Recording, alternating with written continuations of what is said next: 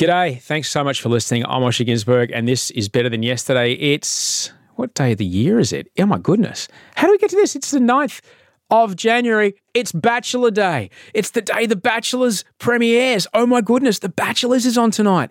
Unbelievable. It's such a great series. I really hope you get into it. It's so different to any other thing we've ever done. It takes the conversations that we started with Brooke Blurton's season and it just goes to a whole new level with it. And it's just a thrill. It's an absolute thrill. I can't wait for you to see it.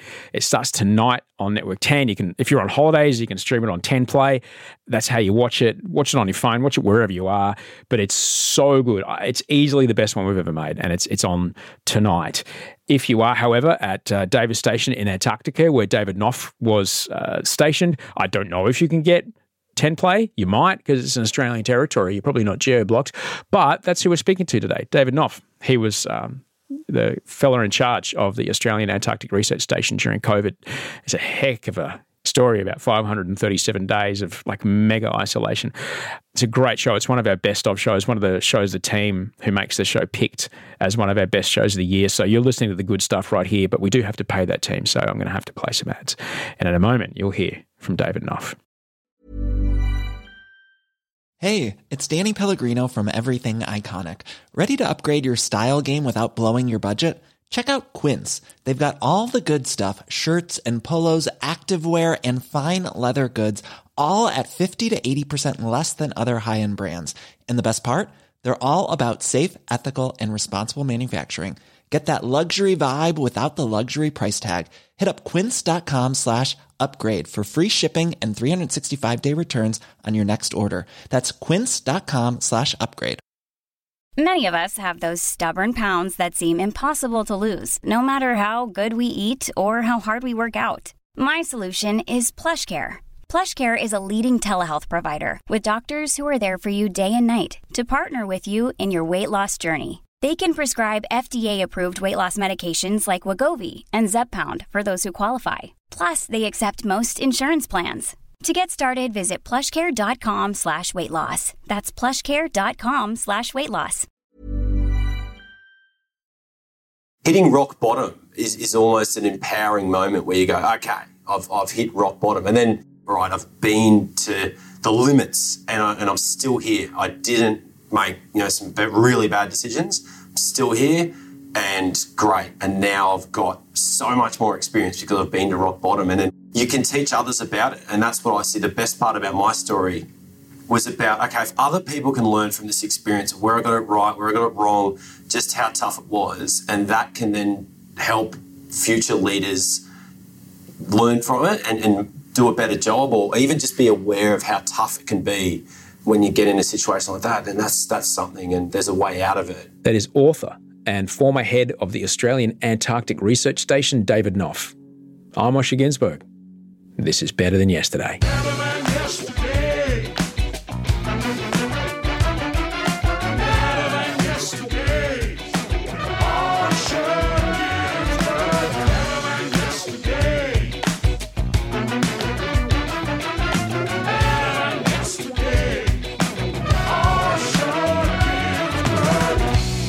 Let me tell you about my guest today.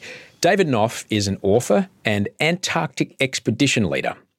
He specializes in remote leadership, hostile environment diplomacy, and resilience.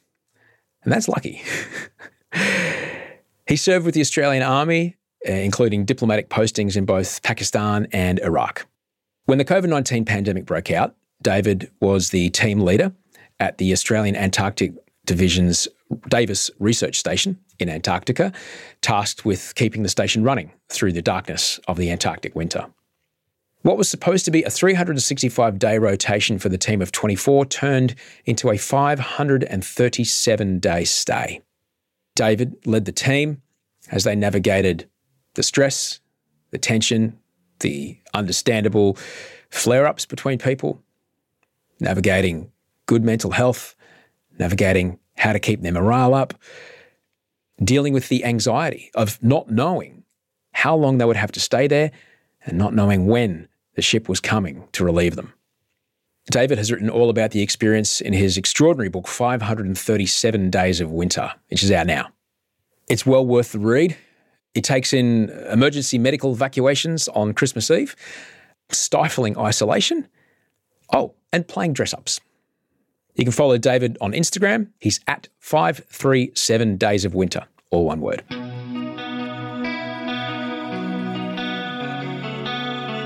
Well, A, look, it's fantastic um, to speak to you today, David. Uh, what, what part of the world are you in right now? I'm in South Melbourne these days. Okay. Now, uh, we're recording this in August of 2022, and um, it was 10 degrees when I took Wolfie to daycare today. I'm like, oh, fuck, that's cold today. Cold day today, buddy. We've got to dress you up. What's cold? What's a cold day for you now?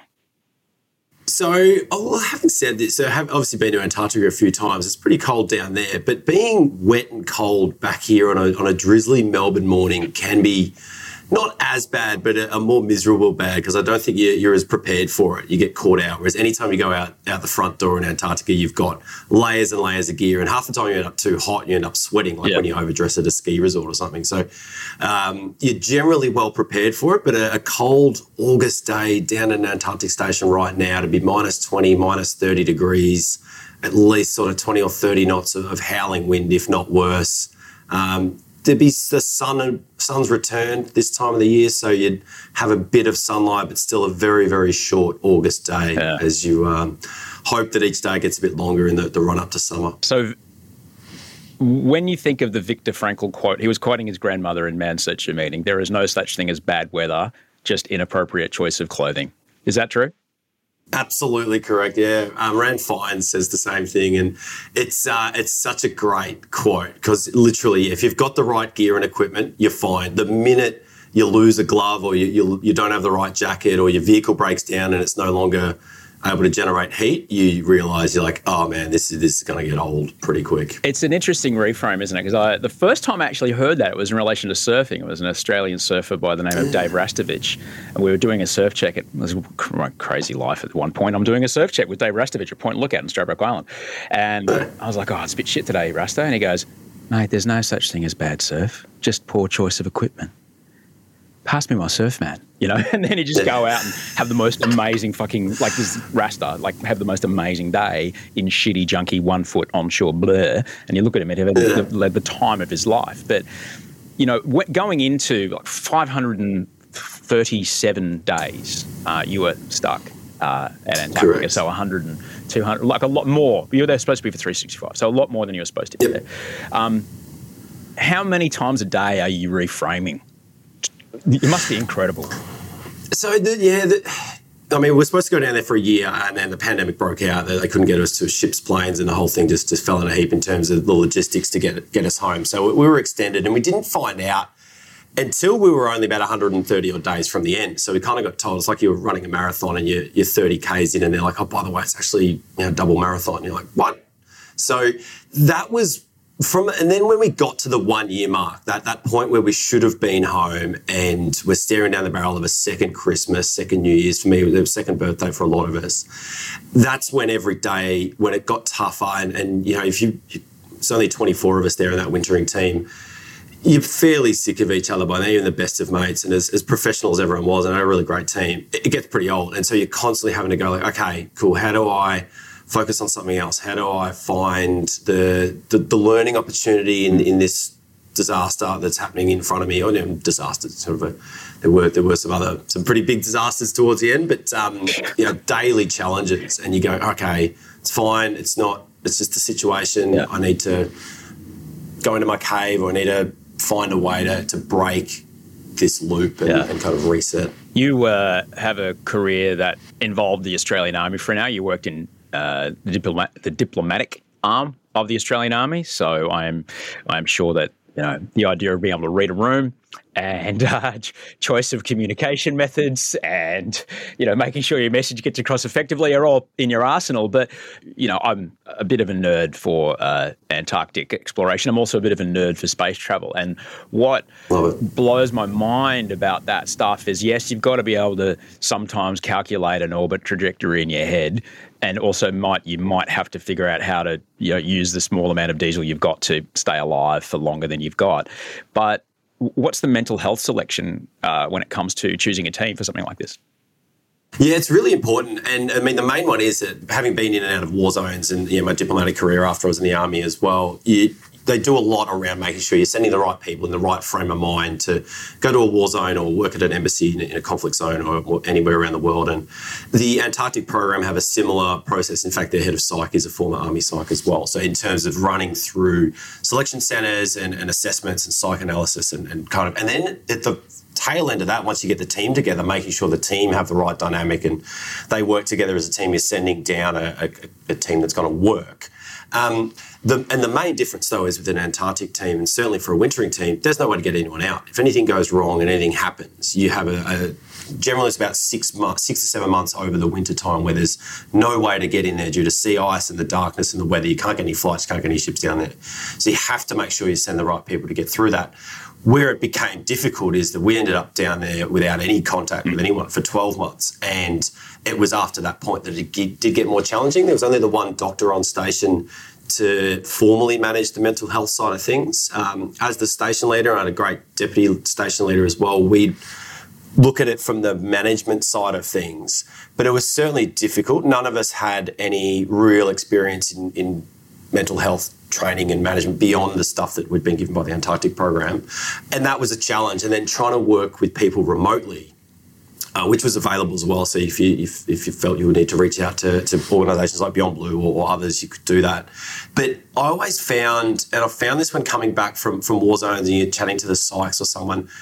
Try, you, you spend so much time just explaining what you were doing that it's really difficult in terms, especially for an Antarctic team, if you're trying to reach back to Australia or, anywhere and, and explain it to someone else to get support they're often so confused as to the context of what you're doing down there and the world you live in. So for myself and for a number of the team, the best mental health strategy you have was to call someone who's either at another station with a similar problem or someone that had been in the chair before. And I found when I had some of the more ridiculous scenarios, like in the depths of winter, and it, happened to Shackleton as well, which is hilarious. But one of the guys in the team kind of quit. He's like, I just can't do this anymore. It's quit. And you're like, well, you can't like, what, are you serious? And anyway, but it was it was calling other station leaders, and I'm like, what? The, this happened before, and they just laugh. They're like, yeah, it happens every now and then. You work it out. You'll you'll reset the relationship. So by station leaders, you mean you're like because when I'm when you're thinking station leaders, I'm thinking opening scene from John Carpenter's The Thing. I'm seeing you know the Norwegian station with the helicopter and the dog. you know that's all I'm thinking. Yeah. When I read your story, I'm like, you're MacReady, you're fucking MacReady in the shed, and you know you so you're calling the Norwegians, going, hey, hey Sven does this happen? Yeah, yeah, Dave. Yeah. Oh, absolutely. And I got the before COVID hit, I was able to visit the Indian, Russian, and Chinese stations that were nearby Davis, where I was. And uh, I remember at one moment, just when the Indian station leader and I had a moment to ourselves to just sort of swap stories of what it's like to run an Antarctic station. And we were just on the same page with all the little things. You're like, oh, do you get? I'm like, do you have this problem? He's like, oh, tell me about it. I'm like, oh, exactly.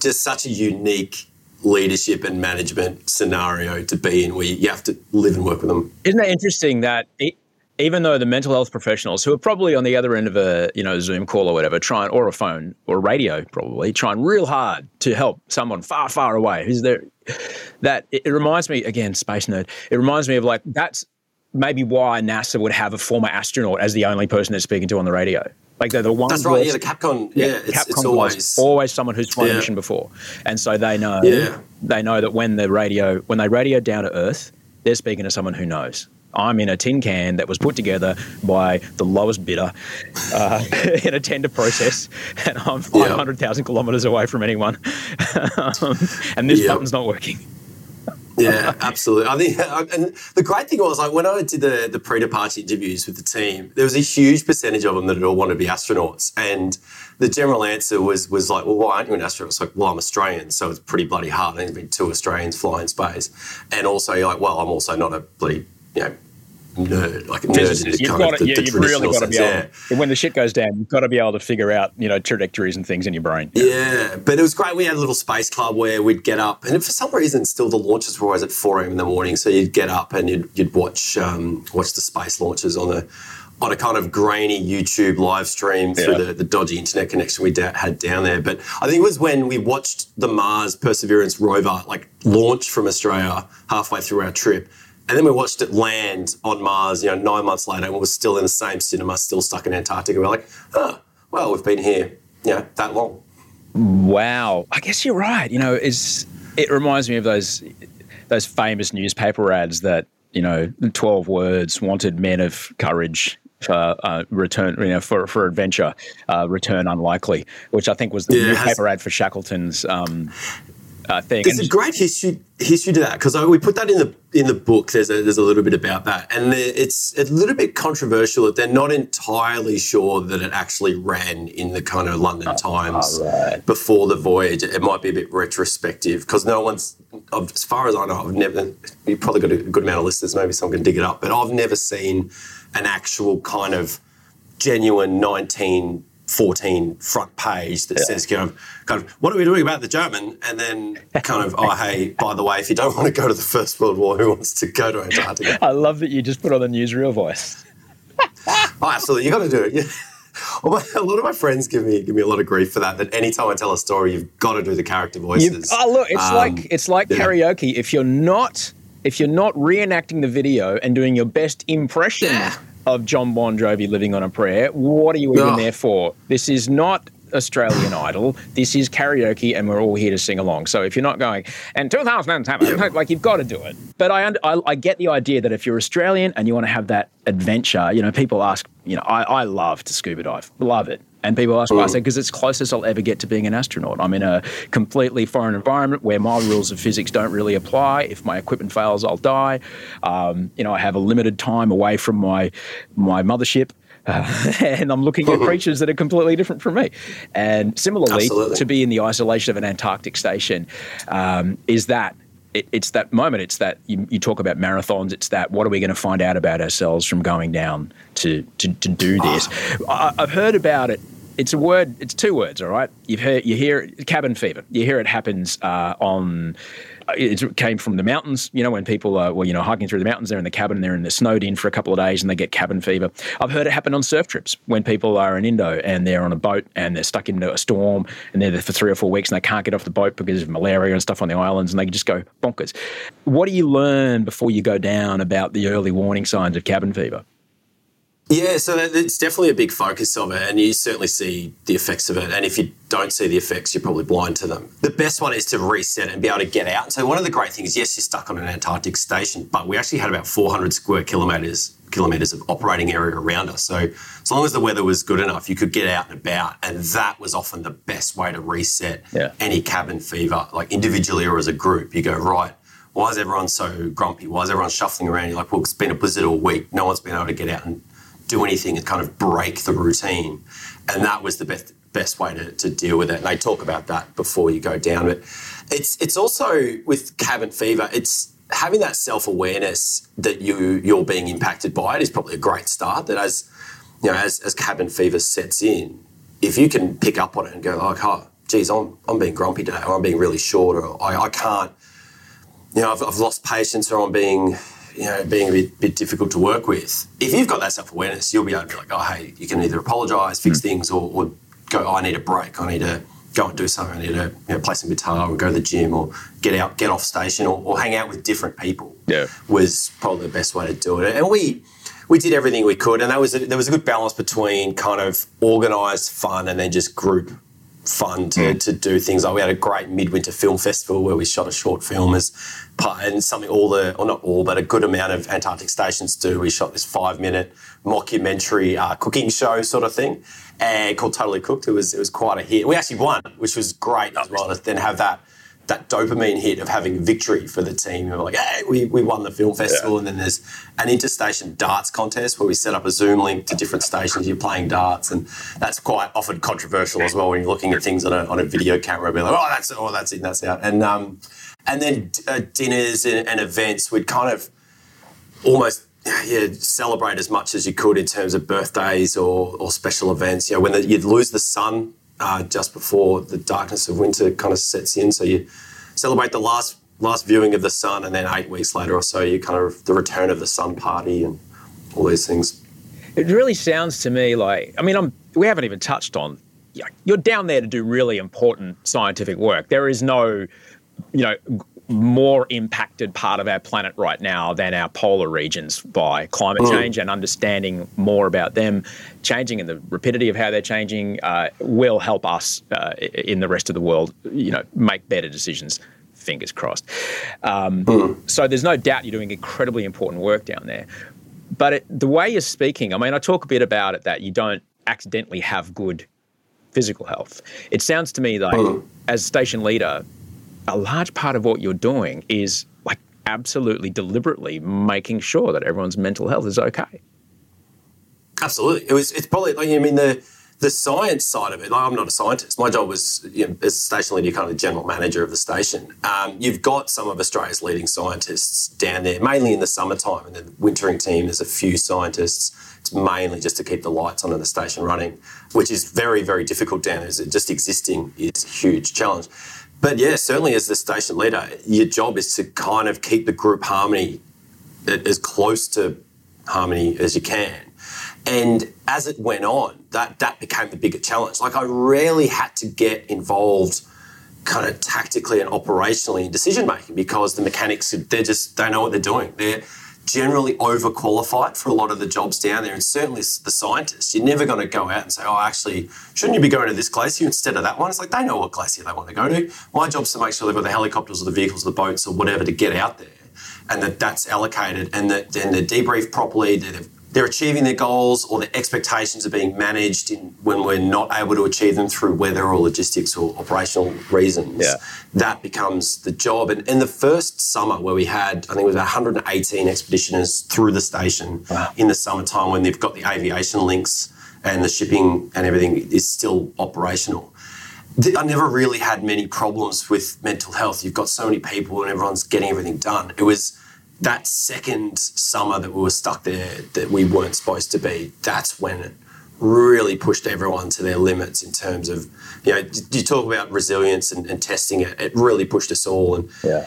and that was you know, 90% of my job then became trying to do what I could and for everyone around me as well to keep the group going Yeah. and get it in the right direction. And, and you realized as well, in terms of mental health and resilience, there's no silver bullets. There was nothing you could do other than go home that would solve most of the problems. Yeah. And you just had to go, okay, I'm not going to fix the problem. I'm not going to fix this relationship. I'm not going to fix this, these two people or this group. They're just not going to it's not going to be perfect, but how can we get it to the best place possible? And that becomes an individual thing and a group thing that I find now when I do talks to, to corporates and schools and stuff, it's they, they might have had a, a presentation from someone talking about mental health strategies, and you and but then the questions come go, well, how did you find when when none of it worked? When you've tried taking time for yourself, when you've tried the gym, you've tried music, you've tried reading, you've tried movies, you've tried talking to different people, you've tried calling home, you've tried absolutely everything in the, the pyramid of success to mental health, and none of it worked. What do you do? And you go, well, you try, you ask someone else what they're doing to deal with their mental health. You try that, and we we did. We, we had one of the. Uh, it, it's a good kind of turning point in in some ways after the the winter season where we did this thing called Wellness Week, which was all it was the brainchild of myself and the doctor. Um, and then everyone got involved to, to run a seminar on what you're doing to manage your own mental health and how others can learn from it. And we did Tai Chi, we did yoga, we did cooking, we did kombucha brewing, we did all these different things that people were doing to help understand, like, okay, at this point, my own strategies are no longer working or they're not having the same effect as they used to be. And now, oh, what's this guy doing or what's this girl doing? And we can learn from their success and try that. Just keep trying different things so something will something will work and eventually you get to go home. the way that you just described that that is exactly how in, in my experience not only in in getting sober but also in getting I, I went through a terribly dark period of mental health. It involved episodes of psychosis. It was it was really bad. Um, but uh, my the guy that kind of has led me on my sobriety journey he would always talk about the concept of your own best thinking. He would always talk about hmm. okay so the very best ideas you've got the smartest you thought you could be using all the skills you possibly have have got you to this place that's extraordinarily bad. And you can't think hmm. you can't you've got no more ideas left. Do you think it might be time to listen to some other people's ideas? People who might be doing a little better and you might want to be over there where they are Yeah, I do. And that takes a huge amount of letting letting go. This idea of I've got because we want to feel that we've got it. We want to feel that we can cope. We want to feel that we're capable. Because Yeah. we're idiots and we, you know, when it, particularly men, we think that no, I fucking got this, mate. I'm fucking fine. But no, if your best thinking, in my experience, it got me, you know, divorced, unemployed, and you know, you know, financial, you know, shit. And and I was like, well, I might, someone else might have a better idea here. And once I started listening to other people and following what other people were doing and seeing, it's essentially, David, it was like looking at what another, like picking someone who had what I wanted.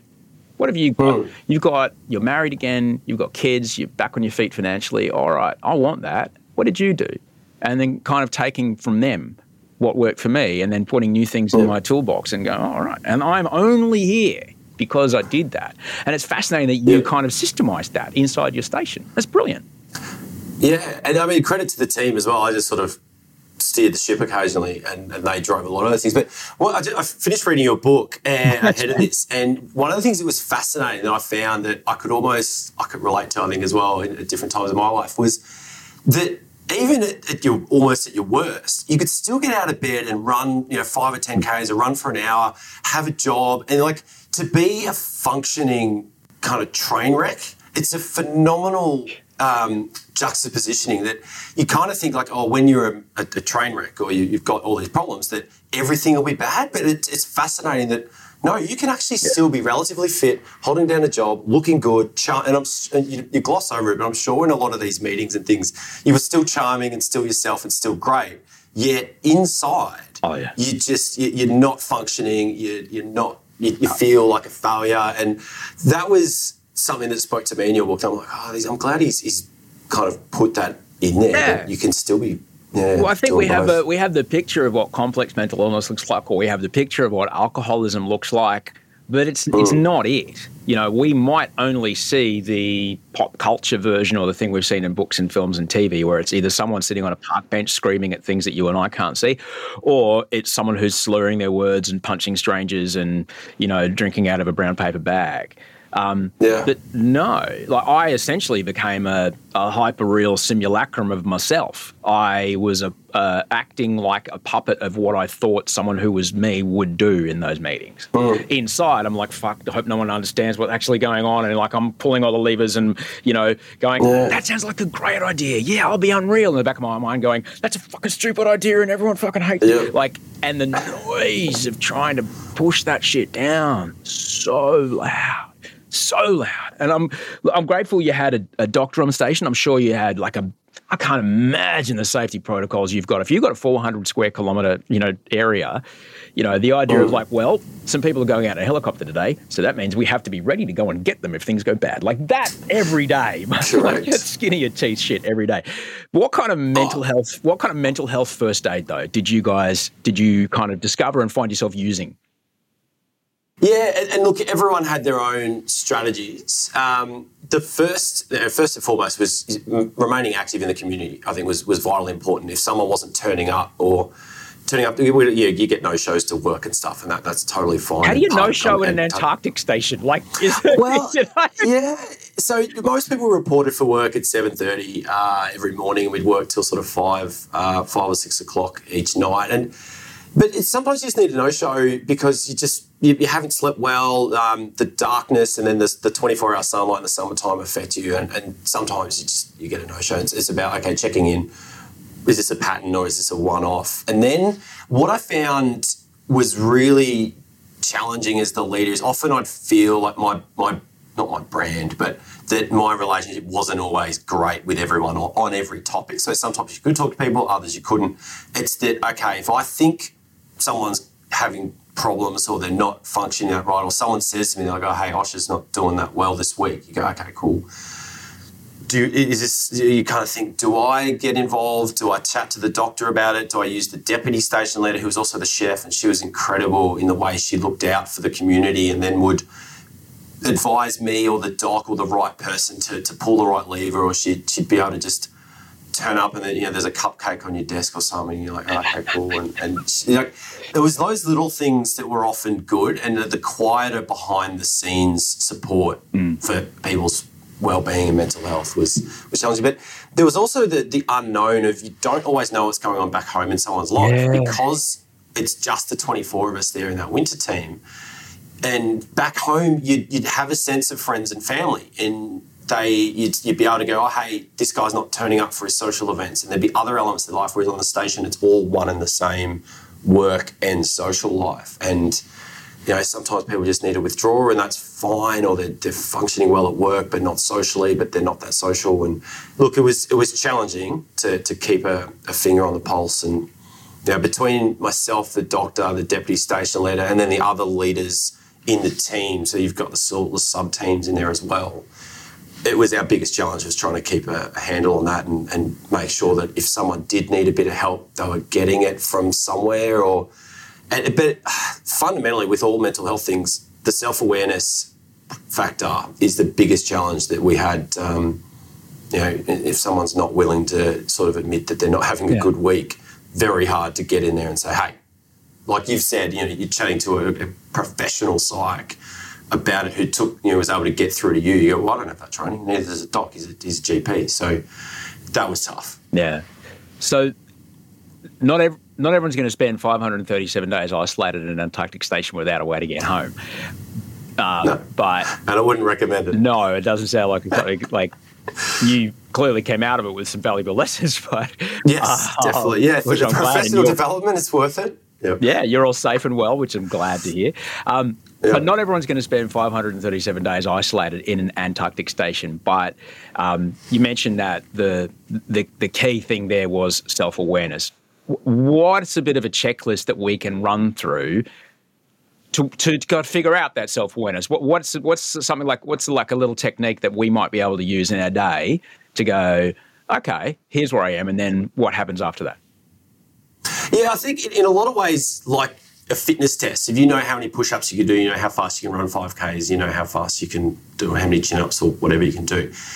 Trying to have a bit of a mental health checklist as well of knowing, like, oh, how social you want to be, what events you- you're happy to do, or how you're going with building new relationships and meeting new people. I think sometimes you sort of social fitness in a way is something you can use to gauge, oh, wow, I'm really. I'm, I'm saying no to things, or I'm not doing Oh, that always The- goes the first. Normally- Oh yeah. yeah, and and that is your first trigger of all of a sudden you're like, well, okay, that's it. I'm, you know, I'm, I'm a bit backwards, or that's probably the the quickest and easiest one. But how do you build self awareness? It's it's tough. Um, I think trusting and listening to other people. We, when we before we went down on the with some of the physical first aid training we did, which was really really high level stuff. It was really good. But it was all based around um, cold injuries and, and ice related problems, you know, ice axes impaled on an ice axe after falling all sorts of things. But one of the great things there that the trainer taught, and it's the same with mental health, is that if someone on the scene just takes command of it and kind of like peels back their shirt, Superman style, to be like, I'm here, I'm going to fix this problem.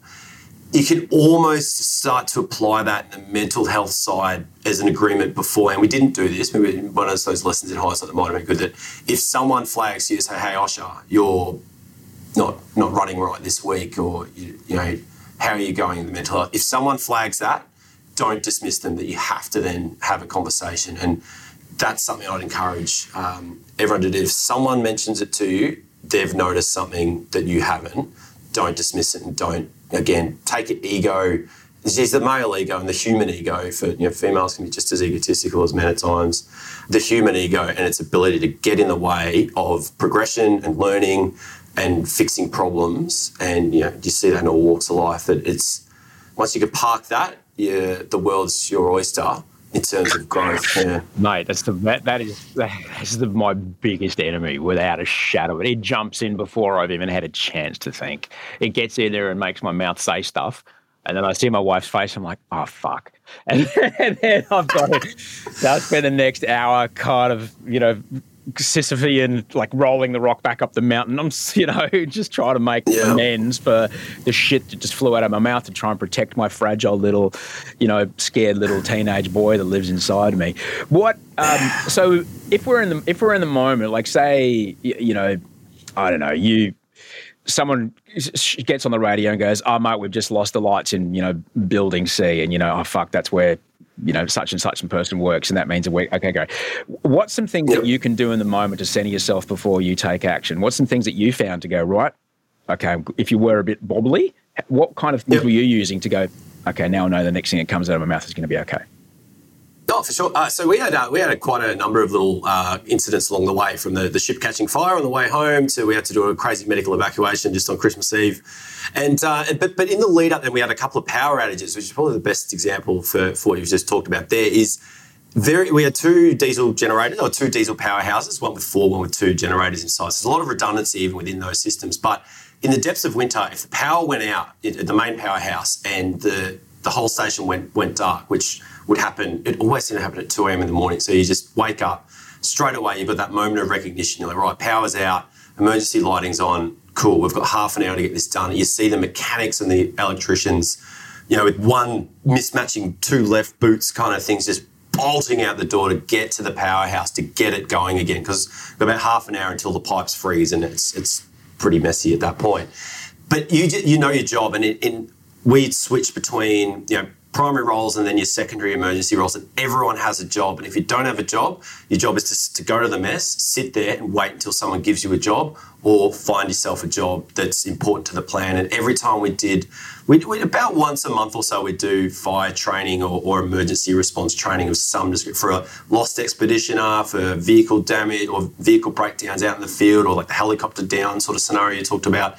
You're rehearsing that every time you know your job and everyone knows their job. And if they don't, they know their job is to sit there and wait till someone tells them what to do. And then when, we, when it came to running the medical evacuation, um, which happened on Christmas Eve, and we had to use Chinese. Uh, Christmas Eve too, actually 2020. So we had to use a Chinese helicopter for an icebreaker 100 kilometres away and reposition an American plane for sort of 5,000 kilometres away to meet an Australian plane uh, coming into Casey and across you know distances like the whole of the southern or the Australian slice of the southern hemisphere in COVID, so it was all in full PPE and distancing and different languages and all sorts of stuff. Um, everyone had a job to do, and it down to just hey, your job is stand there with that fire ex- with the aviation fire extinguisher, and that's it. You know how to use that. Know how to use that fire extinguisher really well. Or cool, your job is to just be in the Ute, be on standby if anyone needs to move around. The station's you know a couple of square kilometres. It's quite a big layout, and you're like right if anyone needs to move quickly, your job is you're going to just move that, move them around to save them time because minutes matter in, in, an emergency or seconds matter. So you've you, you just you you have a job no matter how simple it is, and you do it well, and that's probably the, the key in a crisis. I had a couple of weeks ago. I had an extraordinary human being, uh, Lucy Easthope. She's a disaster planner and yeah, uh, amazing, amazing books called When the Dust Settles, and she talked about, and she's seen, she's been at the back end of you know some horrible, horrible, horrible things, mass casualty events, horrible natural mm. disasters, war, like morgues built for thousands of, of war victims, like really awful stuff. And she talks about generally people who even people who've been really horribly affected by their literally entire world being turned upside down like a tsunami has come and destroyed every single piece of continuous culture for the last few hundred years gone. Nothing of their mm. environment looks like it ever did and never will again. She said as long as those people have a horizon to swim to they're usually okay. Mm. like we're not going to have power outages or a helicopter down in our family lives. But what can we do in our in our homes? What can we do around you know crises points or getting ready for crises points and understanding what it is to to have a plan and have a job to do in those moments. Yeah, have everything like plan for the worst and hope for the best, as they say, but planning for all the different contingencies. And that's something that now I'm not going to condone hoarding of toilet paper. Like I avoided that whole situation when yeah. I got back, it didn't make any sense. But you can see why people do it. And it's a case of, well, if you're hoarding toilet paper at the start of the pandemic, it means you've already, you don't have enough toilet paper. Um, and then what I did as soon as I got back, because we got back to Australia about April 2021, and I kind of, at a time when it wasn't too bad, the lockdowns were over and it looked like things were on the on the up. It turns out that was pretty much the eye of the storm. All I did was was around my house and in life, I just went and got things set up because I'm like, I bet you there's going to be more lockdowns coming. So yeah. rather than so finish building my backyard, I just go and buy all the materials, get all the materials, pile it up, put it in the one corner, and go, cool, that's the backyard project. And I was redoing my staircase as well. So Yeah. went, got all the timber, all the supplies, piled that all under the old staircase and said, right, that's the staircase. And then, so eventually, then when we got to sort of um, about July, August, or whatever it was, 2021, and the lockdowns came back. Yeah. Everyone's like, "Oh, how are you going to go?" I'm like, "I am set. I've got the backyard to do, I've got the, I'd, and I'd set up a home gym. I'd set all that stuff up so that all you do is you go, "Well, I, I do the backyard and I do the staircase," and it's the same with different plans in your life in terms of. And I love another great quote from your book as well, where you said, you know, losing your jobs. And you're like, I've just lost my jobs. What do I do? And, and one of your, your mentor or your mate was just sort of like, No, mate, this is the opportunity. This is this is what you want. And it's having those on the shelf ready to go so that all of a sudden, okay, I've lost my job or I've lost my partner or, or something. You go, well, what's my plan? Or you don't have to you know, necessarily have it all, all the minutiae worked out, but mentally, you've thought about all these different contingencies and, and concepts so that when one of them happens, you're not making a decision on the fly. You go, oh, that's right. Oh, well, if this happens, we do that. Or now it's time to work on my side hustle or get another job. Or I've always wanted a career change. And it's that's the best way to prepare Yeah. and, and make sure that, all right, well, whatever happens, it's not a surprise because I've thought of absolutely every scenario. Yeah, we're not going And- doomsday. We're not going doomsday prepper. We're not building a bunker. It's just No. what you, I guess what you're talking about is just spend a few. Like I, I literally, I literally do this every day, and I've found it to be extraordinarily Mm. helpfully helpful. And it's not morbid. I meditate on Yeah. my own death every day. I think Yeah. about I think about my own death every day, and I remind myself that I will die, and my kids my kids might die before I die, and I know my hmm. dogs will die before I die. It's hard, but I do. I take the hmm. time to think about that every day, and it helps me go well and, and kind of make kind of better decisions and think about what ifs and. It, it, so when it does happen, not if, when it does happen, whatever it is, um, hmm. my brain remembers, oh, this is what we were going to do, rather than suddenly being, fuck, I'm fucked. I am just being because if being with no next place to step is terrifying. As long as you've kind of thought about it, you don't have to go and buy everything or stockpile everything. Just as long as you've thought about it, as long as your brain knows where you're going to go. Uh, You know, it sucks and it should be on a tea towel, but the antidote to panic is a plan, and that's it. Yeah. and the minute you've got a plan, even if it's not the perfect plan, you've got something to do. Yeah. And you go, oh, that's, that's what we do. And oh, hey, you and I, exactly the same thing in lockdowns last year. Wrote a freaking book. You just go, all right. I, it, it's classic. But I look back now and go, well, oh, lockdown 2021. I built a beer garden in my backyard, which is the most audacious backyard in South Melbourne now.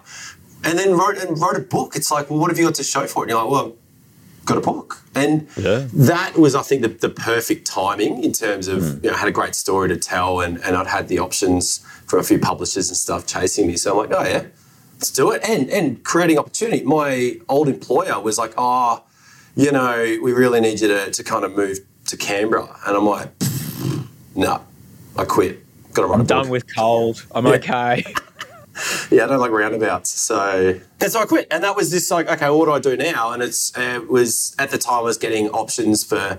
Well, they were online gigs talking to, to schools and, and corporates. So I'm like, okay, I'll get into this, and, and that's when I really started to put pen to paper and go, okay, let's let's do the book. And it, it had been in the works for a while in the back of my mind. I'm like, okay, we're going to do this or not. And it's a tough one as a true story and a story that's only, you know, I can only tell it through my eyes. And a, number of the team were supportive of the project and, and helped out with fact checking things and, and photos and really thankful to them. But I knew there'd be a small number of the team that are like, you know, wank up, written a book. And that's any true story. And it's, uh, at the end of the day, like, was a story worth telling, whether or not everyone agrees with the exact version of events, which I think is actually about as accurate as you could put it in a book, um, without going too far into details of, certain other elements of it. And you go, all right, that's that's Yeah, it's not. It's it's it's not a deposition. That was. I remember what I wrote. Yeah. If you need to amalgamate uh, a half of one and the back half of another, you know, thing to get a point across, it okay, I mean, it's all right. You, know, you would have found this as well. It's so cathartic and such a good process to understand your own life and your own background. And, and then you look Yeah. at, like, I found myself looking at decisions and go, why did I make that? And not just why did I make that decision or why did we do that in terms of what was available at the time, but like, but as a as a why as a human, like what's my family background, and, and you start to weave all these things into mm. understanding your own personality and why you are the way you are and why you do things and why others do it. When you're sitting there writing it and framing, okay, yeah. this happened, but how do I how do I tell that story? And you start to go, okay, well, I need to convey the emotion that I was feeling in that moment but the story doesn't make sense. Like this, that, that particular story, you know, out of context. You know, how do you set the context around what I felt that day? And, and that yeah. stuff was, for me, it, it talk about mental, mental health. Writing the book helped a lot to unpack and deal with some of the, the things um, I'd been through uh, while we were down there. Yeah. Writing is writing is a hand, writing out of your hand I find long handwriting is extraordinarily yeah. useful. Uh, I call it taking out the trash. I take I take out the rubbish. And um, a, a, psychiatrist once told me, I said, "No, you can't type it in your phone. You can't type it into a laptop. You've got to write it out. You've got to write those shitty thoughts out with your hand. There's something about the movement of the hand, the energy dissipating from your arm muscles moving, that gives yourself a, a sense of ah, this is now I've closed yeah. some sort of loop, and." I firmly believe everyone should write at least some part of their life story down because it gives you an idea of to see exactly how far you've come. You mentioned, you know, expeditioners being down at your Antarctic station. We're all on an expedition. We're on an expedition of life, dealing with challenges every day. In fact, we're all fucking champions because we have completed and conquered every single challenge that ever faced us right up until the moment you heard my voice say this. All right. And we are awesome because we've done it. But looking back, it's a moment to kind of when you step back and have a look, yes, you did it one day at a time. You look and go, what? And I like, for example, last night when it's wild, you know, when TV's on, when I'm on a TV show, people from whom I haven't seen for years drop me a DM or, or text on, on, on Twitter or whatever. And someone DM me last night going, mate, I haven't seen you. Last time I saw you was 15 years ago at a nightclub in Melbourne called Boutique, and you had a security guard with you, and you were really serious. Now, 15 years ago, was it 2007? I don't even remember the nightclub boutique. Uh-huh. I don't remember that night, but it sounds about right. That was about the time before I was taking medication, and I probably would have had a security guard with me, and I would have been serious because uh-huh. I would have been terrified and off my face. And I look back and I think, I don't even uh-huh. recognize that man. And that was me. And so it's so important to write stuff down so you can look back and go, fuck, I have changed. And then also to understand that this might suck right now, but as much as I've changed since back then, I will probably change going forward.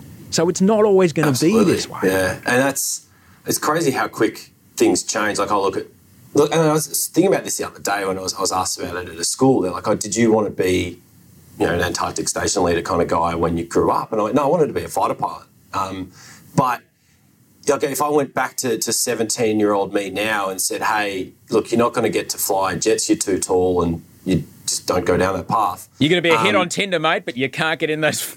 Yeah, you can't correct. get in a Grumman Tomcat. Sorry, buddy. Yeah, but it, but you go, hey, would you go back to 17 year old you and say, hey, mate, by the way, this is what's ahead of you?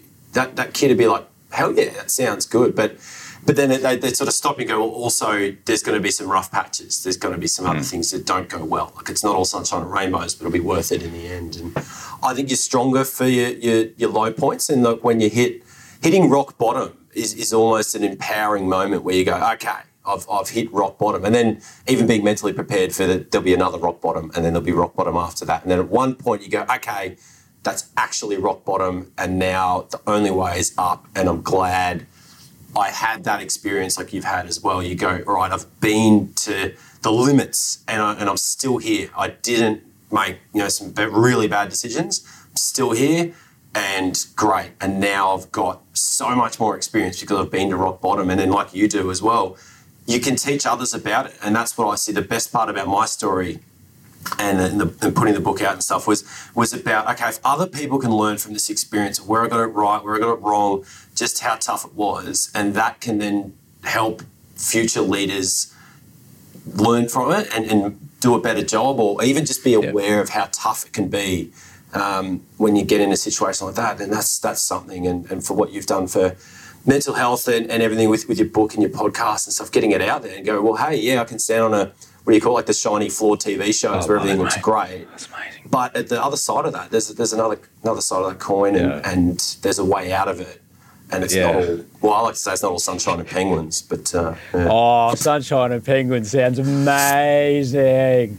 which it I- is some days, but yeah, Oh, mate. 'Cause- but the thing about the thing about rock bottom, David, is that if you're at rock bottom and going, I'm down here because of that guy, or I'm down here because of that cop, or I'm down here because of yeah. that beer, it's not rock bottom. It's only rock bottom Yeah. when you're like, oh, I'm down here because I said that thing to that guy, or I'm down here because I drank that beer. That's when it's rock bottom. When you take responsibility for you being there, that's the only time that you can get up and walk in a different direction because otherwise you're just going to keep Sure. walking the same path. And it's And the- hard. The blame game is such an interesting because it's the easiest thing in the world. The, the minute something happens, you're like, well, this isn't my fault. That's because of whatever. And Rock, uh, Rocky, you know, like Rocky Six or whatever, does the great speech. I'm not here because of him or her or anybody. It's like it's uh, bad Rocky voice. But anyway, um, it was the same I thing was with there. Well, I'm with with- you. Are you a you a 75 year old Stallone chock full of everything to make him look like a 20 year old? Yeah, but but that's the thing. If you go with, with our predicament, and I used to say this at all the station meetings, or when something when when it just people were kind of throwing blame around or just not wanting to really take it full, and you're like, we're all in the same boat. And it was this case of this isn't my fault or your fault or anyone's fault. This is the fault of the global pandemic and a whole range of other factors. But none of that matters. Why we're stuck here? We're here and let's make the most of it because we're all in that same boat. If it, it may not be your fault, but it's, it's your problem. And what are you doing to fix it? And I say this with people that have worked for bad, you know, bad leaders or managers or, or even bad teammates. You go, oh, they're like, oh, he's, he's useless. You know, can't catch, you can't, you know, can't bowl, can't catch, and whatever it is. Yeah, but what have you done to make him better or her better? What are you doing? And same with, oh, my boss is an idiot. You're like, okay, what have you done to help them be a better boss? They're like, nothing. He's he's useless. So I undermine him. I bitch behind his back. I, I don't, turn up and I, take that because I'm cooler than you. You're like, what kind of fellowship is that? Or what kind of an employee are you? All you're doing is trying to like undermine your boss rather than actually try and help them because you know, even as, as Obama said to Trump, like your success is our success. Like why try and undermine someone when you can actually try and help them? And it's something that, you know, I find, yeah, the, the blame game. And then the minute someone, you're like, oh, what, what went wrong there? Like, oh, because this. And if they're still in the blame game, you, you go, hey, you, you know, well, what have you done to be better? Or what have you done to help that other person be better? Thing about being in blame is if you're in blame, then you're you're powerless. If you're blame, you, if you're in blame, you are giving the agency of your next move over to something outside of you. Yep. And you will then just kind of whip around like the, you know, a kid on the back of a speedboat. The dad's real excited about the new tow rope, and like you're just going whoop over someone else's wake, and then next thing you know, you're upside down in the Southport spit, hoping that a wakeboard doesn't come and get you. Yeah. You know, you, you know what I mean? Yeah. Like you have to, you have to take responsibility because if you're in blame, you've got, then you've got no choice. Then you are stuck, and every move that gets made outside of you will feel like you're getting pushed around, and you'll just feel smaller and smaller and smaller and smaller. But Absolutely. If you take responsibility for where you are, and you're in acceptance, then you're in power. Then you can go, well, what am I going to do about this? And then, as you mentioned, you've got a plan. And when you've got a plan, you feel like you're in, in control. Can I talk a little bit about uh, the just the basic foundations of you know I'm I'm interested in how this works. I mean, at, at my house, you mentioned you know your pandemic adventure uh, with your your beer garden. Mine was the the the ever growing backyard gym. I've kind of got all these stuff, these things in kind of in my home to know that my basics are taken care of. If I need to train, I can train like that. Yeah. My food in my fridge is is there. Uh, my you know my bed is pretty great. I've got a pretty good protocol around getting to sleep. Um, it's not always perfect, but I, I know that if things start to fall apart, I just need to look at those things. Am I moving my body enough? Am I sleeping enough? Am I eating the right things? Am I being purposeful and connecting in am i being cranky or am i being authentic? Am i actually connecting? So when you're in that situation when you're getting to like d- day 450 mm. day 480 all right how are you taking care of those fundamentals Yeah, so the body yeah, yeah, is, is the fundamental part of that. And I had some pretty straightforward routines. Just, just every morning, get up and do some push ups and some stretches. Like get out of bed for something you want to do, and it, at the end of the day. And we did the push up challenge and all that stuff as well along the way, which was great to see. Just walk into rooms of people just doing push ups. Um, and we ran fitness classes, so we'd run workshops and, and sort of group fitness classes from time to time. And then they kind of had a bit of an upswing towards the end as well as we realised that the end was coming and like, oh, maybe let's go home a bit fitter than we were. Or you just, you, you go, oh, I'll put on a few kilos in the winter time, but hey, who doesn't? And let's fix that later and get out and hike and, and, and move around to get your body right. I found I struggled to get the right routine. One of the problems with the gym down there, there was only really one gym. We, we did we had another sort of stretching room thing, but didn't really didn't really work. And then you could go to the gym and go, cool, it's it's, you know, it's chest day. I'm going to get the bench press. I'm going to do this. I'm going to work chest, and we'll do some arms, and then I'll have you know get in the sauna, a little sauna down there. You're like, oh, I'll get in the sauna at the end, and you get down there, and there's someone else on the bench press, and you're like, okay, that's all right. I'll just I'll do you know do something else, and then oh cool, there's someone else in the sauna, and it's someone that you don't want to be in the sauna with, and you're like, and so you always had to have to again different plans of all right, if I'm gonna go down there, even if it's chest day, you go okay, maybe I just jump on the rower or the treadmill and we do some cardio because that's still good. I still the, at the end of the day, I still need to do uh, a workout, move my body, and then let's go and do something else, and and that. Look, there was some friction points. I think at one point when the gym was getting too crowded and people would be like, what are you doing in the gym at this time? Like, that's my time. And there was this push of like, oh, maybe we should have set rosters and times. You go, look, there's so many, everything's so controlled. You can't go outfield without this. You can't do this. You can't do that. There's all these rules and regulation. I'm like, I really was loath to regulate gym timing. And there was some de facto times when you knew there'd be different people in there because of their routines with their work shifts. So you go, okay, mm-hmm. just try and not go then because you'll never get the machines they use every day. If you've got flexible working arrangements, you can then go at two o'clock in the afternoon because it doesn't matter and then you can work later. But the optics of that are often funny and that was something that with the group vibe of like, hey, Osher's in the buddy sauna at two o'clock on a Tuesday.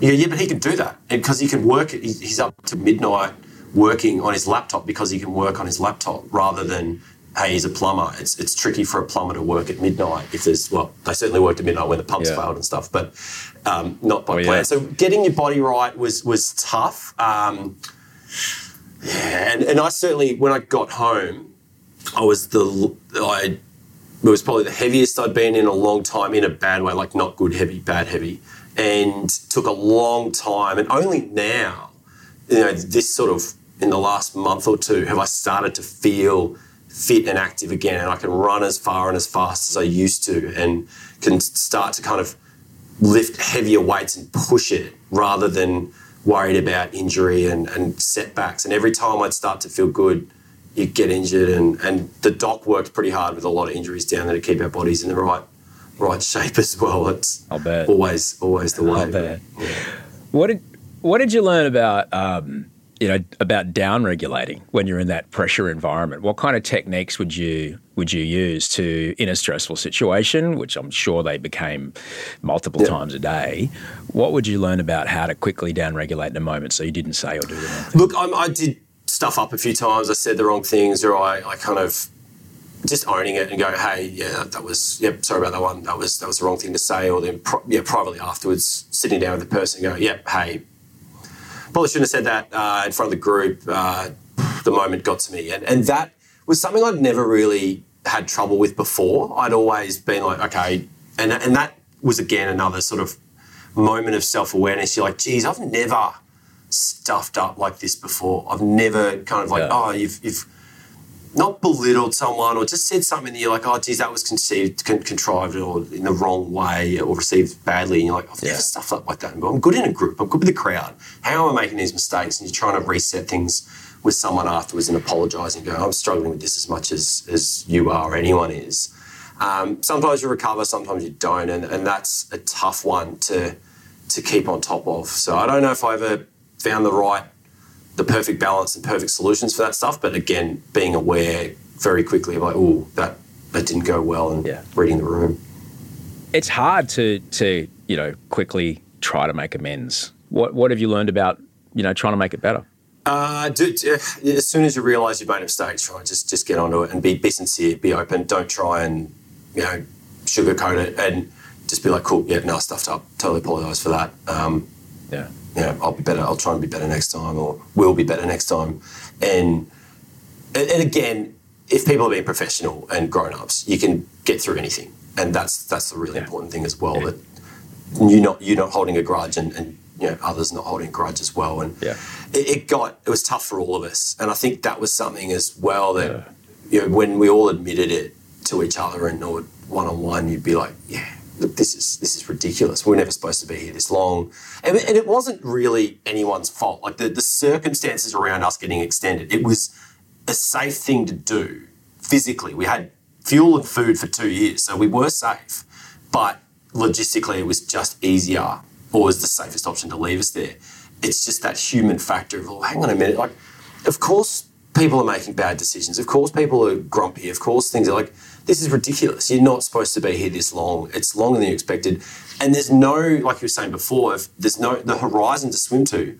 For us, that horizon kept moving a little bit with the, the ship that they chartered to get us. There was some uncertainty around exactly when and how it would get us. And, and then even at the end, that horizon. Now, if you know that horizon is cool, that horizon is, you know, the Gold Coast, and I'm going to get there, and then I'm, that's where I'm going to be, and that's what the Gold Coast is like.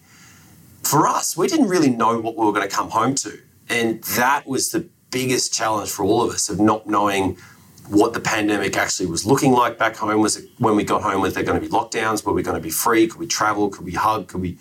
Who knows? And without that certainty to latch onto, that's when you then your mind just starts to wander, and you have to bring it back to like we have kind of talked about before with sphere of control, and go and go. Okay, what can I control?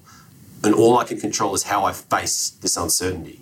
And you come back to some of that stuff. And again, with you know when we when I got it wrong with some of the group things, you go, okay, well, all we can do is is what's next, and just focus on that rather than dwelling on past mistakes or the, the situation we're all in. I love you've used you used two of my favorite words. Of course, the best. Yep. One of the more powerful reframes that I, I tend to use, like, well, of course that person said that to me, because instantly it snaps you into their point of view. You're like, oh right, Yeah. and rather the, the best, of course, story I've got. So when um, when the ship finally came and picked us up, and then we had to go past Mawson Station to do the crew change out there, and we finally started sailing north from Mawson Station on about day 530 odd, right? And there's 100 people on the ship, so you got my team of 20. We're down to 22 by that point. We'd lost the two with the medical evacuation, so down to 22 of us, uh, a dozen or so out of Mawson Station, and the ship's crew, and then some round trip expeditioners. And at 11 o'clock on, I think it was the 5th of April, um, the ship's fire alarm goes off. I wake up. Uh, I was having a nap. Pitch black. There's smoke in the cabins and the hallways, a- and then the decks. You mu- mustering down. Get to the forecastle. We're standing next to the lifeboats. You know the ship's on fire. Crew are running everywhere to try and fight the fire. We're trying to account In for the side. In the middle of the. Great Southern Yeah, Ocean. Nearest land was Heard Island, three days sail away. You're going. Good we are nowhere near anything. And I, I remember just standing there going like, well, of course the ship's on fire. Like, of course this happens. Like, we've had, we've been extended, we've missed the pandemic, We've had medical evacuation, We've had all these other challenges, all these things. They're like, of course it ends in a fire. And of course we're going to get in the lifeboats and sail to Heard Island and you know, recreate the, the, the voyage of the James Caird to, you know, South Georgia. Like, that's, of course that's what happens. And, you know, six hours later, they eventually got the ship going and we limped into Fremantle on, on one engine at kind of half speed. But I was, I was so kind of proud and, and um, it was a fascinating thing. The, the, the, it was seemed to be my team, and we'd been through so much. We had this like, well, of course the ship's on fire moment, and we were actually most of us were like, oh yeah, cool. What do we do? Let's yeah, just get ready to abandon ship or do our own thing, and, and yeah, we'll be home. It'll be fine. Whereas, Did you notice a different vibe between your 20 and the other 80? Totally, totally. There was very distinct groups in terms of their response to the scenario, and you'd think that after everything we'd been through, and the guys that had come out of Mawson as well, who'd been there for a year, um, you'd think that they'd be like, "Oh my god, like I just want to go home," and now the ship's on fire. They were actually the calmest and, and most relaxed. It tended to be the ship's crew and some of the round trippers who'd come out of Australia and were you know 40 days into a, a ship's voyage through the Southern Ocean to just pick up these these teams. They probably had the harder time coming to terms with what had happened and some of the, the potential ramifications. So it was yeah very fascinating to see those. And look, I stereotype. There was obviously outliers in all those categories, but as Yeah. a general sense, that yeah, it was our teams that did it right. A moment away from David Knoff to remind you A, Bachelors is on tonight, so make a note. in your phone. And while you're in your phone, look at the show notes of this episode. And um, there's a link there to buy tickets to come and see our new show, which is on from January 27th at the Factory Theatre in Marrickville, 7 p.m. NTN NNN Nighttime News Network National Nightly News with Osher Günsberg and the NTN NNN News team. It's a very silly live satirical news show. It's a lot of fun. We talk about the actual news of the day. We do discuss what actually goes on, but in a very, very different way. So it's news, but not as you know it. And it's great and I can't wait for you to see it. We've got a couple shows already booked in Marrickville uh, at the Factory Theatre there, and if these go well, we're going to hopefully extend that out and then hopefully get down to Melbourne International Comedy Festival. So do do come and see us. Twenty bucks tickets. We made it as cheap as we possibly could and still afford to be able to put it on. Pay everybody because uh, there's a bunch of people involved on stage. 7 p.m. Uh, starts and we're out at 8. That's it. Got a hard out because that's when the band start. We've got to finish before the noise starts. So thanks. Um, if you already bought tickets, uh, if not, get among it because it's not the biggest room, and um, you know tickets are are limited. They really are. Thank you. The link's just in the show notes of this episode. We're back with David Knoff in just a moment. There's never been a faster or easier way to start your weight loss journey than with PlushCare PlushCare accepts most insurance plans and gives you online access to board-certified physicians who can prescribe FDA-approved weight loss medications like Wegovy and Zepbound for those who qualify. Take charge of your health and speak with a board-certified physician about a weight loss plan that's right for you. Get started today at plushcare.com slash weight loss. That's plushcare.com slash weight loss. plushcare.com slash weight loss. The secret to visibly firmer, summer ready skin is here. Osea's number one best selling Undaria algae body oil, clinically proven to instantly improve skin elasticity and transform dull, dry skin to silky, soft, and unbelievably glowing. Rich yet never greasy, Undaria algae body oil is formulated with sustainably sourced seaweed to help replenish the skin's moisture barrier and seven nourishing active botanical oils for results you can see and feel all over. The best part? It's signature scent. A blend of freshly squeezed grapefruit, cypress, and mango mandarin transports you to sun kissed summer days. This all natural scent is unforgettable. Everything Osea makes is clean, vegan, cruelty free, and climate neutral certified, so you never have to choose between your values and your best skin. Get healthy, glowing skin for summer with clean vegan skincare from Osea. Get 10% off your first order site wide with code GLOW at OseaMalibu.com. That's O S E A Malibu.com code GLOW.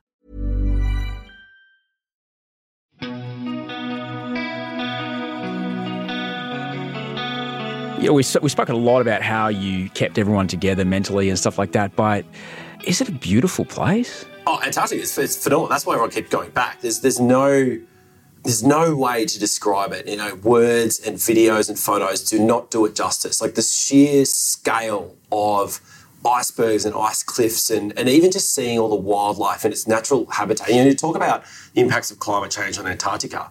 Humans have only been going there for the last, you know, 100 or 200 years in terms of like when whalers and stuff started to discover it.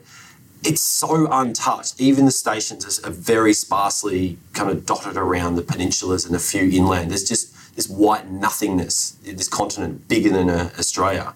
And seeing that and, and seeing in its full scale, you just you cannot help but feel like you're a dot in time in, compared to this place. And there was elements and, and locations where you'd, you'd, fly out there completely remote and you see the glacial like rivers of melting they, they, melt every summer and refreeze every winter and it's just this constant thing if a kind of alien ship turned up landed there and went oh i thought this this planet was inhabited they could just go around antarctica for days before they found any evidence of of human human life or even human history. And i think it's one of the sad parts about climate change that there's species like emperor penguins that breed on, on the sea ice, that if sea ice starts to be less consistent or, or thinner and then that affects their breeding seasons, these are species that can't even you know, come close to human population or you know, very, very sparsely populated islands in the sub-Antarctic is about as close as they'd ever get. Yet because of what we've done with the rest of the planet, it's going to affect them. It's not like, you know, Tasmanian tiger or something. Like, well, you know, yeah, we hunted them to extinction, but we're going to disrupt species that we don't even, or that you know, ninety nine percent of people never get to see in the wild. It's yeah. it's a bit of a shame, and it, it is such a fascinating place, though. The, wild, the wildest thing about every, species that goes, and um, you know, it's tough to think about, but it's important to think about. It's meditating on death. You never know which one's the keystone species. For all we know, it could be emperor penguins and the role that emperor penguins play in the life cycle of those particular amount of fish controlling that, like the knock-on effect of those emperor, emperor penguins going out of the ecology Yeah. could affect our food supply, could Oh. affect like vastly, have massive consequences. Um, It's, probably, it's probably more likely krill, but uh, yeah, it could be yeah, well, that, it is, and that's the, and that's the thing. Well, I mean, the thing about the Antarctic is that the wildlife must be amazing. Oh, incredible. And, and seeing, I mean, I've seen some pretty hairy things in my time. The most scared I reckon I've, I've ever been was when we were on a, and this was over on the Antarctic Peninsula, um, in a Zodiac, getting nudged by a killer whale. And you go, okay, orcas have never attacked humans in the wild. They've only ever eaten their trainers at SeaWorld.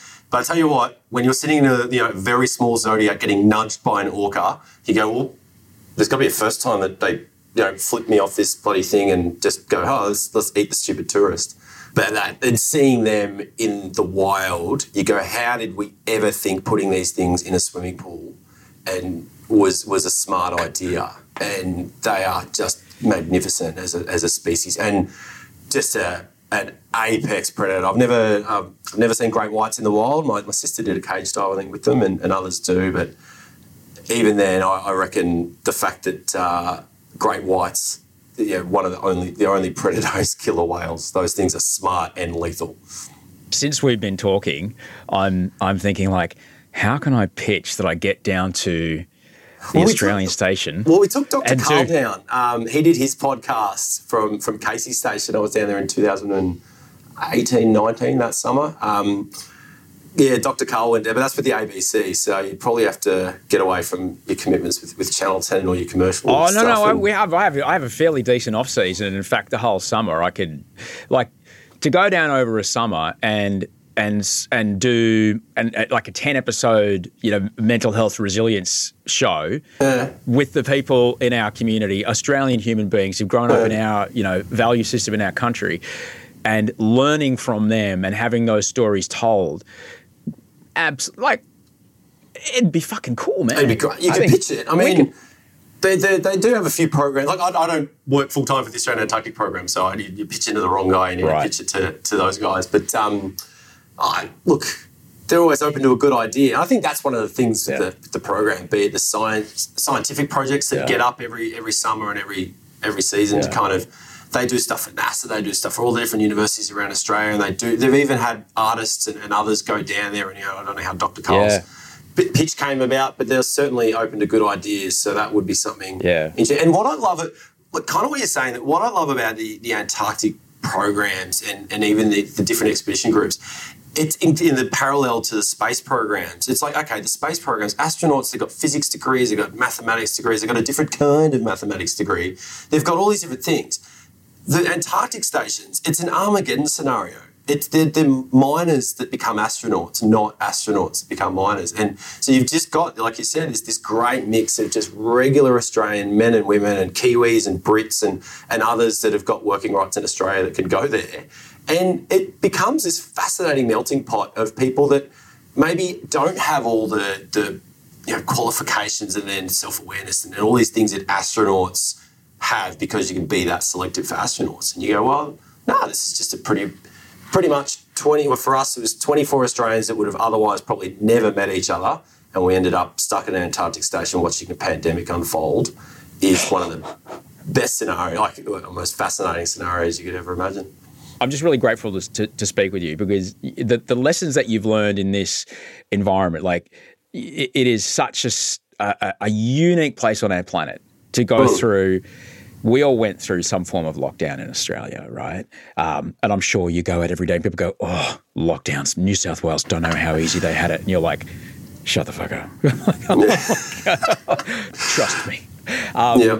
like to listen to you because I was uh, I did not get the call saying mate you're going to need to do another year. I got the call because I was uh, early on pre-vaccines. I was exposed. I was down in Melbourne. I was shooting a TV show, and I got uh, I got a call saying you're going to need to do another 14. We were a day from leaving. Uh, uh, my bag's actually packed. I packed my bike down, packed everything, and they said we're going to do another two weeks. I was going to miss my son's first birthday and all kinds of stuff, and I thought I was okay with it. But on about day four, I'm wandering around the apartment, and just out of nowhere, I just wanted to vomit. Yep. And I'm like, ah, that is my body reacting to the levels of cortisol and histamine because I am kind of background processing my plan, do this, do that, do this, and not actually processing the emotion. So to speak with you, who went through an extreme version of that, to know that it's possible, this Yeah. blows my mind. And, and one of the things that I find fascinating when I get back, and, and you're right, people going like, "Oh my god, you know, wouldn't know, you wouldn't understand," and yeah, sometimes depending on the context, I will just be like, "Oh yeah, no, must be must have been tough, mate," um, compared to what, what we went through. But it, it's often the context. If some people had a harder time being in lockdown in Melbourne or doing 14 days quarantine than we did on Antarctic Station. Now, there's so many other layers to that in terms of mental preparation and understanding and selection and, and opportunities and all these different factors. But it is sort of the same as mental health. And I see this with PTSD stuff that you don't have to have been storming the beaches at Normandy and see your best friend disintegrated by an artillery shell. And you're like, oh, but I was the best man at his wedding or my brother was killed some of the worst cases of PTSD come from the anxiety and the fear around people that weren't actually exposed to things, but they just lived their lives expecting to stand on a landmine for days on end. And that wore them down. And you can't ever trivialize these different things. And it's exactly the same with people's lockdown experiences. I found very quickly that there are some people that were massively scarred from things like hotel quarantine or lockdowns. And you know, it you've got to be very careful to, to take it seriously and go, oh, yeah, no, it is rough. But I have been, I remember when I went, the first time I went into 14 day hotel quarantine, I was told, like, you know, look out for day 10. It's, it's the toughest. I'm like, yeah, day 400 was, was, was also pretty tough. So, Mate, you, I'm grateful you said that. Before I started rolling, I said, I'm, you know, I, I, I dropped my Wolfie at, at, uh, at daycare this morning. It was 10 degrees. I'm like, it's a bit cold. Uh, but I'm like, I can't say that to you. and you said it's all relative. Yeah, it, it is, and I still get cold now. And um, I, we're running around the, the botanical gardens this morning. I was like, yeah, because I still, I, I don't know why, I always just kind of run in shorts and uh, a singlet or a t-shirt. If it's cold, I'll wear a t-shirt, not a singlet. And this morning, I'm like, geez, I can't feel my hands, and yeah, because it's freaking like two degrees in Melbourne in the winter. But in my mind, it's like, well, I've been to Antarctica. Everywhere else is warm, but it can actually be cold. Uh, running around, running Yeah. around the tan in the morning. No, it does. It does under under underline this thing that I've been thinking about recently. In that, anytime, no matter what scenario you're in, anytime your conditions outstrip your coping mechanisms, you are vulnerable. Yep. So it doesn't matter where you did your lockdown. Doesn't matter if you did 530 days, 37 days. It doesn't matter if if you you know got stuck for seven days.